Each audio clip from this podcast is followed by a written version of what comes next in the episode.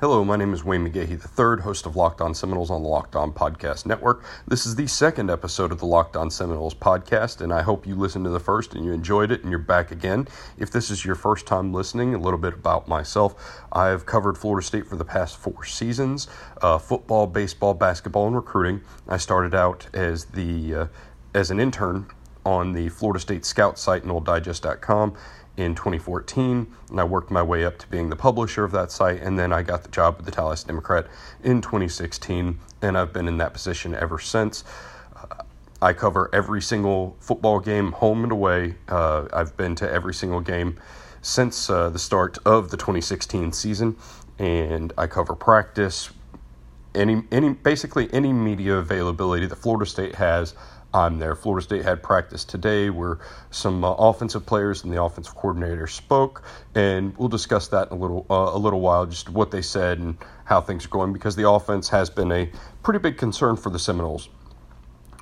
But um, you know, I also cover home basketball games. I covered the Elite Eight run for the Seminoles in uh, in LA and Nashville for the 2017-2018 basketball season and I cover baseball. Um, I was out in Omaha for the College World Series in 2017. So, you know, I, if if you're looking for a podcast to listen to where people are around the program, they know what they're talking about, this is the podcast for you because I'm constantly around this program and this athletic department.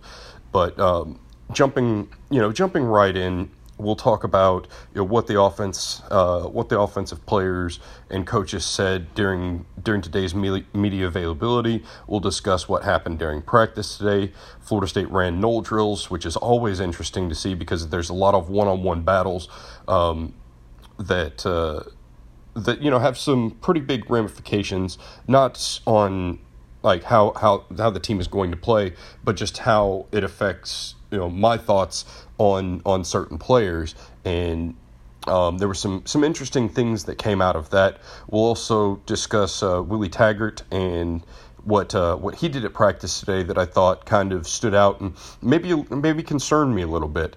Um, but just jumping right in, the you know, offense has been a, a big issue for the Seminoles to to start the season. Florida State did not score a touchdown against Virginia Tech despite multiple opportunities. They went one for four in the red zone with only three points. Against Samford, that was a lot better. Ended up scoring uh, scoring 29 points on the uh, on the offensive side of the ball. So with what the Seminoles have going going for them. Um, is that it did look a lot better against Samford, especially at the end. It looked a lot better against Samford at the end of the game than it did, you know, against Virginia Tech. And that's that's going to come. Florida State is going to continue to progress on offense despite the offensive line, which we talked about extensively yesterday, but I'm going to continue to hit on it because it's such a big issue. But with um, you know the offense is going to continue to get better as the team and the players get used to running the system that uh, that Willie Taggart wants to run and running at the tempo. And once they get that down, once you know it, it it's one thing to do it in practice against you know your defense, but it's another. It's a completely different, separate thing to do it in a game against a defense that you haven't faced day in day out that you don't really know what's going you know what they're going to do and right now against Virginia Tech, I, I, really thought that that was a that was a major issue. You know, the, they weren't ready for the moment. Um, and I, I, do think that against Samford, they at the start of the game they weren't ready for the moment again. Uh, but I did think that it got better later in the game. Um, one area where I think Florida State is going to get a lot better at, and the coaches and the players talked about it today, is Deondre Francois is is working through becoming better at at, at making the reads in the read option game. Uh, Florida State, when they do run that play, the, Francois has the option to give to the running back to keep the ball or to make a pass out to the flat. And against Virginia Tech, I mean, he really, really struggled when it came to making those reads. I mean, really struggled. He made the wrong read pretty consistently. Um, and it cost Florida State a, a, lot of yards and a lot of tempo and a lot of momentum um, at certain times. Against Samford, he still made mistakes. There was a there was a third down play where Florida State had it uh, third and one, and Francois threw a ball out to the flat. Walt Bell said today that if he had handed that ball off, it probably would have gone for 80 yards and touchdown, um, just because the way the hole lined up and everything. So he's he's working through it, but it's getting better. You can see the signs. You saw it when he uh, when he kept the ball on his touchdown run, his eight yard touchdown run. The entire Samford defense keys in on the running back. They don't even consider the option that Francois uh, is going to keep the ball, and he runs just completely wide open into the end zone because nobody expected it. I, you know, when I when I watched that play originally, I was looking at the running back. I was like, oh well, here here comes another two two yard loss, and then Francois is dancing into the end zone. So you know, I nobody considered Francois keeping the ball because he just hadn't done it. Um, and but it's not all about running the football. It's all it's it's about you know making the right decision and handing off when you can, and then getting the ball out to the flat when that's the right play. And as Francois continues to get better at making those reads, because um, Walt Bell pointed this out, is that he he didn't really have that opportunity in the spring. You know when players like Florida State did, didn't hit their quarterbacks throughout all of fall camp. But in the spring, he also didn't get the reps doing that because he, or, or, in the scrimmages because he wasn't fully healthy. So he's really learning how to run this offense and make those decisions uh, off of a training camp where he didn't get hit, and now he's having to do it where you know, thing, you know, things are flying at him, defenders are coming at him. Um, Florida State turns a defender loose, or you know, th- there's there's pressure from somewhere. He's having to make those decisions on the fly, and he really struggled with it at first. And that's going to, you know, as he continues to get better, that's going to open up so many things in the offense. It's going to make the running backs look better. It's going to make the offensive line look better because right now, when Francois is handing off and he makes the incorrect read, and there's a, a you know negative play, it looks bad on the offensive line, but sometimes it's actually on Francois not making the right read. So once that as that continues to get better, Florida State's going to continue to be able to add more on the offense. They're going to be able to run more tempo, and they're going to be able to open things up in the running game and the passing game. So, I, against Syracuse, we'll have to see. Um, we're going to talk a little bit about you know their defense and how this is. really a perfect opportunity for Florida State to, you know, get things going and, and and make some progress on the offensive side of the ball because Syracuse defense isn't very good. Um, but we'll, we'll, we'll jump into that a little bit later in the podcast. But you know, we talked with um, you know we talked with some offensive linemen today, uh, just about some of the offensive issues that Florida State's having. And Willie Taggart said that it's more of a technique issue than a physical issue. Um, in his press conference on Monday. I'm not sure that I agree with that. I do think that there's a lot of technical issues that Florida State's that's facing Florida State right now, but there's also not a whole lot of want to. There's not a whole lot of fire up front right now where Florida State's just driving off the ball saying, I'm bigger than you, I'm better than you, and I can go out and get it. I think their confidence is a little shot right now, and that's something that's really, uh, I think that's that's something that's really affecting their ability to, you know, to to do what they want to do up front. And it doesn't help that the number of combinations um, that Florida State's had. I mean, Florida State's you know was supposed to start the season with Landon Dickerson, Cole Minshew, Alec Eberle, Derek Kelly, and then uh, Jauan Williams on the offensive line, and they ended um, they ended Saturday's Saturday's game with just I mean with four completely different players. I mean Alec Eberle was the only one at the end of the game that was still that was still um, that was still playing. Florida State had three centers and a converted defensive tackle in the game at that point, and it uh, you know and the the one player uh, the one other player that wasn't listed is Derek Kelly, and he started out at guard and he was playing right tackle by the end of the game. So there, there's some issues there. The offensive lineman tried to downplay that, say that it wasn't a big deal, that they, you know, they've worked with all the other guys, but offensive line synergy is extremely important. Having confidence that the guy that you're next to is going to make his play, and right now there's just not a lot of confidence in that. Uh, and I think that's that's you know been a pretty big issue. Um, but you know the offensive line seems to be getting a little more healthy. Cole Minshew was back out at practice today, and you know that that's going to help Florida State because he is, uh, especially in the run game, because he is a mauler in the run game. So that should uh, that should really help Florida State get back out to it. and in the in the second uh, segment of the podcast, we're going to talk a little bit about what happened during Florida State's practice. But first, the wait is over. Football's here. The NFL season is here, and that means it's fantasy football season. And FanDuel has never been more fun or easier to play. If you're not a fantasy expert, then FanDuel is clearly the best place to play for you. FanDuel has something for everyone, and there are more ways to win than ever before. You know, I enjoy playing fantasy football with my friends, and FanDuel has made that easier than ever. Uh, I like to brag. Uh, even though I've started 0 1 to the season thanks to James Conner, yeah, I really appreciate that one, Le'Veon Bell. But um, I'm, I'm, I'm excited. I enjoy playing fantasy football with my with my friends, and FanDuel's made that so much easier. Or maybe you just don't want to play against anyone. Maybe you want to take and try and beat a, a preset score. Well, FanDuel has added that uh, new contest type where instead of having to come in into top place among sea of competitors, you just have to beat a preset score, and anyone that beats that score wins money. It's pretty simple. New users with FanDuel also get a $20 bonus on when they make their first opponent. So make sure you go out, go to fanduel.com, and uh, sign up because you know, if you're in, into fantasy football and you're into having fun, there's no better place right now for it than fanduel.com.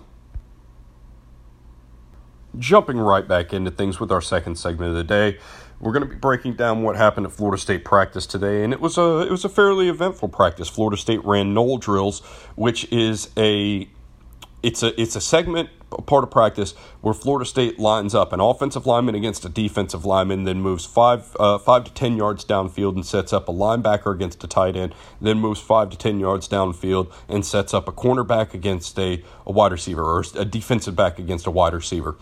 And basically the play design the, the design is that a quarterback hands off to the running back and the offensive players have to beat the defensive players and the running back has to score. So it's there's a lot of one-on-one battles but there's also you know times the players come up and make plays and uh, there were some interesting uh, interesting results uh, i thought it was a very good sign that Jauan Williams who has been uh, who's played pretty poorly to you know start the season in his first uh, you know, his, his first uh, outings as a Florida State offensive lineman, he's starting at left tackle.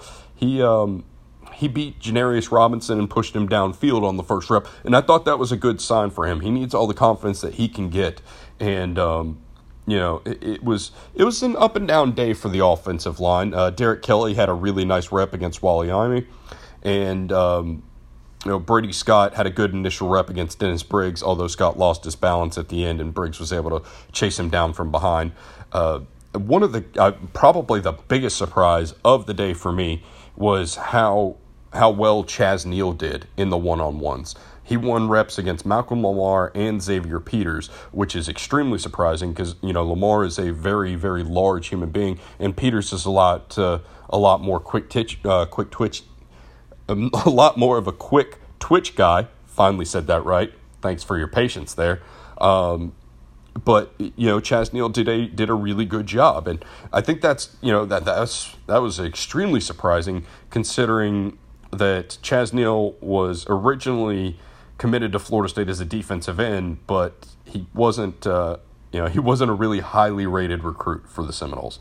Um, he was Florida State's I believe Florida State's lowest ranked um, recruit from last last cycle, and Florida State basically told him that you know after the coaching change that if you're going to be on this team, it's going to be as an offensive tackle. So he's had to make the transition from defense to offense, and you know it, there there weren't a lot of expectations for him coming in, but I was I was actually very impressed with what I saw from him, surprisingly, and um, I thought that was that was pretty interesting the defense, the defensive line, um, you know, they had their uh, their had they had their share of wins as well. Marvin Wilson had a fantastic rep against Mike Arnold, where DeCalon Brooks uh, also came down um, and, and helped make the stop. But Mike uh, Marvin Wilson looked really really good in that rep. I I think he's going to end up starting. He was working with the the first team uh, during practice today. So I think he's I think he's going to end up and finally move into that starter's role. He's he was limited against Virginia Tech because he still he was still recovering from the MCL injury that he had in the spring, but you know he got more reps against Samford and looked really good, and then he's continued to look really good. So I think we're going to see him a lot more in the next coming weeks as he continues to recover from that knee injury and gets more confidence, uh, which is always a good sign because he is an extremely extremely talented player. Uh, Corey Durden had a great rep against Arthur Williams. Uh, he shed the block, made the tackle. It, it, it's really impressive to see how far he's come since since last year. He had an excellent spring. He had an excellent fall camp, and he's been really, really good when he's gotten onto the field. He's backing. I think he'll be backing up Marvin Wilson at this point. Um, just from what I saw during practice and where where the players were lined up. So I think we're going to see a little bit more of him, but he was he was very impressive during those knoll drills today. Fred Jones had an had the most dominant rep of the um, of, of, the entire knoll drills, where he just stood Baveon Johnson up, shed him, and then made the tackle in the backfield. I mean, it was extremely impressive from Fred Jones, who was working more behind Demarcus Christmas uh, today during practice. Um, from what we were able to see, uh, I thought Tre' McKitty who's been very, very good. I mentioned him as one of my three players to watch, um, or three players that have been standing out during practice. Um, during practice in yesterday's segment, which is going to go on every Monday. We do a three up, three down. But uh, Tre' McKitty was one of them, and he did a very, very good job on blocking Dontavius Jackson. He moved him, he got him, he got him turned, and the running back was able to go right by. It was a very impressive block from a guy who I've been extremely impressed with so far. Uh, during practice, Florida State's offensive line, obviously, we're going back to the offensive line because it's been such a big issue for the Seminoles, but they the um, coaches separated the left tackles from the rest of the offensive line. The left tackles were working strictly with uh, one of the uh, offensive line graduate assistants, while Greg Frey was uh, working with the other you know other four positions. But the le- the left tackles, it was Jauan Williams at first, uh, and then it was Brady Scott, Abdul Bello, and Jalen Goss, the true freshman who who were working at those positions, who was working off to the side. You know, left tackle has been a pretty big issue for the Seminoles. Uh, Jauan Williams, as I mentioned earlier, has not been good uh, through the first two games, but he was he you know they've got they've got to find a way to get some confidence. They've got to find a way to build that up, and they, they've got a lot of work to do. But uh, I thought it was interesting, very interesting, that Florida State split the offensive line to try and you know work out some of those kinks alone, work on technique and feet, and where you know where they're putting their hands and where they're putting their feet, and you know in more of an individualized setting rather than just having the offensive line as a whole go and have Coach Frey you know try to identify what's going on while also trying to coach the rest rest of the offensive line. So I thought that was an interesting way to um, way to go about it. At the end of the open media period, we were also able to to see a little not not one on ones, but a little seven on seven with the wide receiver and defensive backs. Uh, DJ Matthews made a really nice play where he stuck his foot in the ground and beat uh, Hamsah Nasirildeen on the way to the end zone. Um, made you know Hamsah was going one way, he was going the other. It was a really nice play, and it just emphasizes that Florida State does need to get him the ball a, a little more than they have so far. Uh, Nyqwan Murray made a really nice play beating Kyle Meyers on an outside route, and then cut it back as well to make a nice play on the way to the end zone. But mostly it was the defensive backs getting the best of the offense. Uh, those were the you know two really nice plays, but you know Florida State still has a long way to go in in getting the coordination up on offense. Uh, you know, outside blocking in addition to the offensive line needs to be needs to be much better than it has been so far, and I think that's a, that's a pretty big issue for the Seminoles. Next, um, in the next segment, we'll discuss what happened uh, at practice with Coach Taggart. Taggart today, and something that I thought was, you know, maybe a little concerning until after it happened, and then you know things got noticeably better. So we'll talk about that. We'll also uh, talk a little bit about how Florida State's offense matches up with the Syracuse defense and what's going on there. But first, one of the most frequent questions that I get, you know, from you know being in the media and covering the team is people asking me for for betting advice, and usually it's whether or not to bet on the Seminoles, whether or not to bet on the Seminoles. And the truth is, I don't know, as evidenced by going 0 and 2 against the spread against uh, you know with, with Florida State's games against Virginia Tech and Samford. Yeah, I was completely wrong on both of those. But hey, you know, we got another chance to get into the win column this week against uh, Syracuse, but you'll have to stay and um, you'll have to stay tuned to this Locked On Seminoles podcast, and uh, I'll have my prediction for the game later in the week. But I wouldn't take it to the bank. Eh, but if you think you know how things are going to go, you've got to check out my bookie. Remember, who you're betting on is just as, impor- as important as who you're betting with. That's why I always tell people to bet with my bookie. Trust me, guys, they're the best bet this season. This they've been in the business for years, have great reviews online, and their mobile site is easy to use. Lay down some cash and win big today. You know, I would only recommend a service to my listeners that's been good to me. That's why I'm urging you to make your way to MyBookie. You win and they pay. They have in game live betting, the most rewarding player perks in the business. And for you fantasy guys out there, you can even bet the over under on how many fantasy points a player will score each game. Join now and MyBookie will match your deposit dollar for dollar. Use promo code LOCKED ON to activate the offer. Visit MyBookie online today. That's M Y B O O K I E and don't for use to use and don't forget to use the promo code locked on that's locked space on when creating your account to claim the bonus. You play, you win, you get paid. But as we head into our final segment, um, I want to talk to uh, a little bit about you know what happened to practice today with Coach Taggart. They came out, they were doing knoll drills, and I mean it, it there was a little bit of energy. There wasn't a lot of energy in the practice. There, you know, players weren't jumping around like they had been. Players weren't, you know, didn't seem excited to be there. So Coach Taggart stopped the music, brought the players together, and then spoke to them. We couldn't really hear what he was what he was having to say, but it, it we did you know, I, I could hear certain things. And he was talking about how there wasn't any energy at practice how players weren't going out and celebrating the big plays in knoll drills when a defensive player made a big stop or a big block by the wide receiver and the running back was able to spring free. And the players weren't supporting each other. And he wasn't happy about it. So he stopped practice brought the team together, and a- after that, the energy really picked up for the rest of the time that we were able to see. The energy was extremely high, so I thought it was really good for Coach Taggart to, you know, really notice that immediately. Like we weren't, you know, so far into practice, we uh, the media had only been allowed allowed access for a couple minutes at that point when you know when he stopped practice and brought the and brought the team out and brought the team together and talked to them about that. But I thought it was really smart of him to to make sure he was paying attention to that, and he really got the got the energy going for uh, for the rest of practice. And I thought that was that was a pretty big thing, um, at least for you know a confidence standpoint because you know right now there's not a lot of confidence with this football team after the you know the the one on one start you know with the loss to Virginia Tech and the come from behind win over Samford. So I thought it was really smart on his part for him to take and you know try to build that up and try to get the energy flowing again and get the players back to having fun. So I thought that was a uh, a pretty smart thing on his part. But n- next we're going to jump into what you know what Florida State should be able to do on on offense against Syracuse. Now.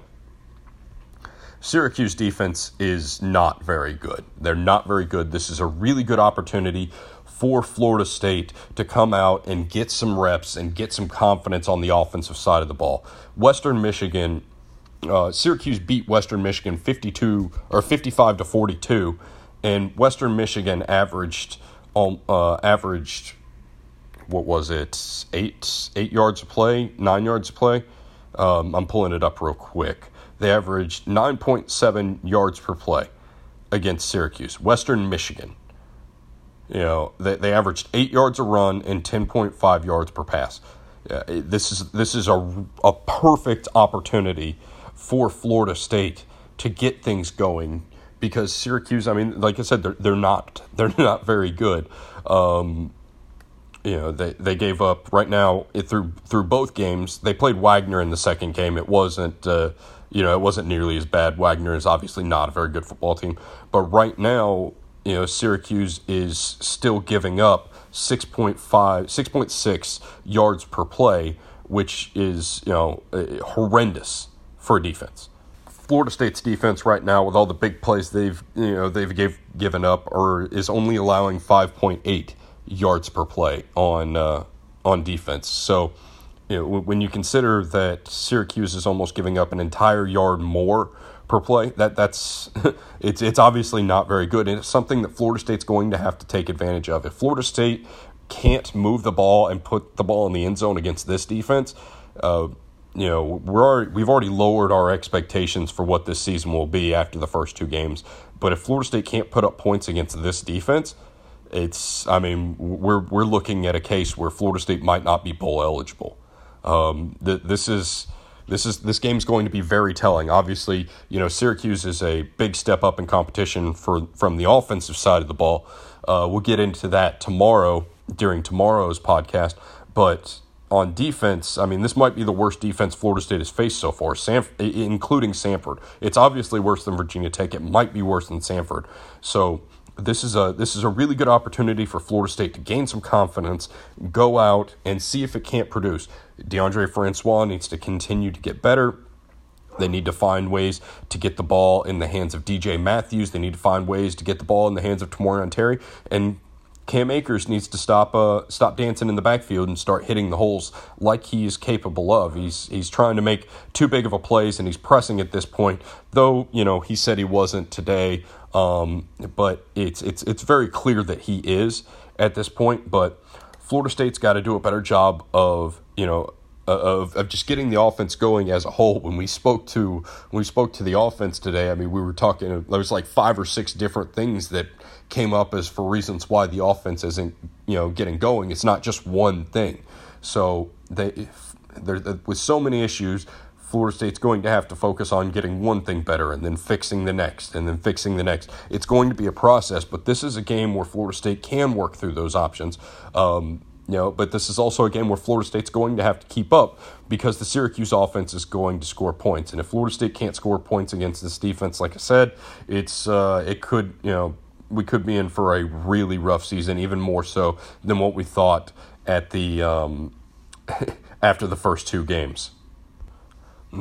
Coming up tomorrow, um, we'll we'll talk a little bit more about what happens at practice. We'll be back out at practice tomorrow. We get to talk to the defensive coordinator Harlon Barnett and some of the defensive players. We're not sure which defensive players we'll get yet, but um, they've been you know really really good about getting getting uh, multiple players from multiple different positions and guys that we really want to talk to out there for us this year. So, shout out to the Florida State Sports Information Department for that. We really appreciate the hard work there.